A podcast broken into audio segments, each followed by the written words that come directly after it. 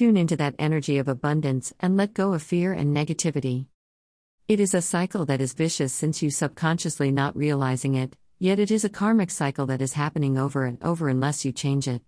It is unbelievable how we are so brainwashed in negative ways that we actually look forward to how we can express those negative emotions with one another. We operate in a state of lack versus in a state of gratitude. We are programmed to be a certain way that seeks approval where being different is a code of hopelessness.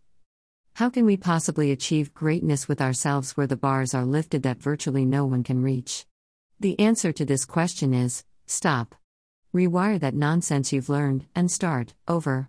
Operating in a higher consciousness will lead you to another way of life. Things that seemed important have no longer value, and you will appreciate every efforts going forth. It is a way of life where there is fulfillment instead of lack, and when you hit that alignment, everything will be natural state of flow. When you can learn to switch of fear and turn on faith, you have love, and that is everything. Nothing seems impossible anymore since it is within you. There are no more differences or comparisons, it is just a matter of balance. When you can rewire yourself to that state of being, you have IT.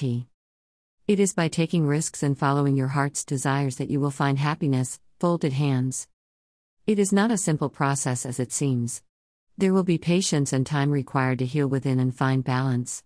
There will be times where you are going to doubt everything and you may find yourself lost within the system. This is all going to help you find balance and love within yourself. Be humble and accept this part of the process. Accept the times of depression and the times of real happiness. Although everything seems like an emotional roller coaster, it will get better and you will see the changes happening. In order to heal, we need to accept and release everything that has not worked for us. We are so much more valuable to ourselves and to society. There is no one that can ever take that power away from you unless you allow it. Therefore, live in the now and appreciate the beautiful soul you truly are. There is nothing that is lacking in your natural state of being. We are all equal.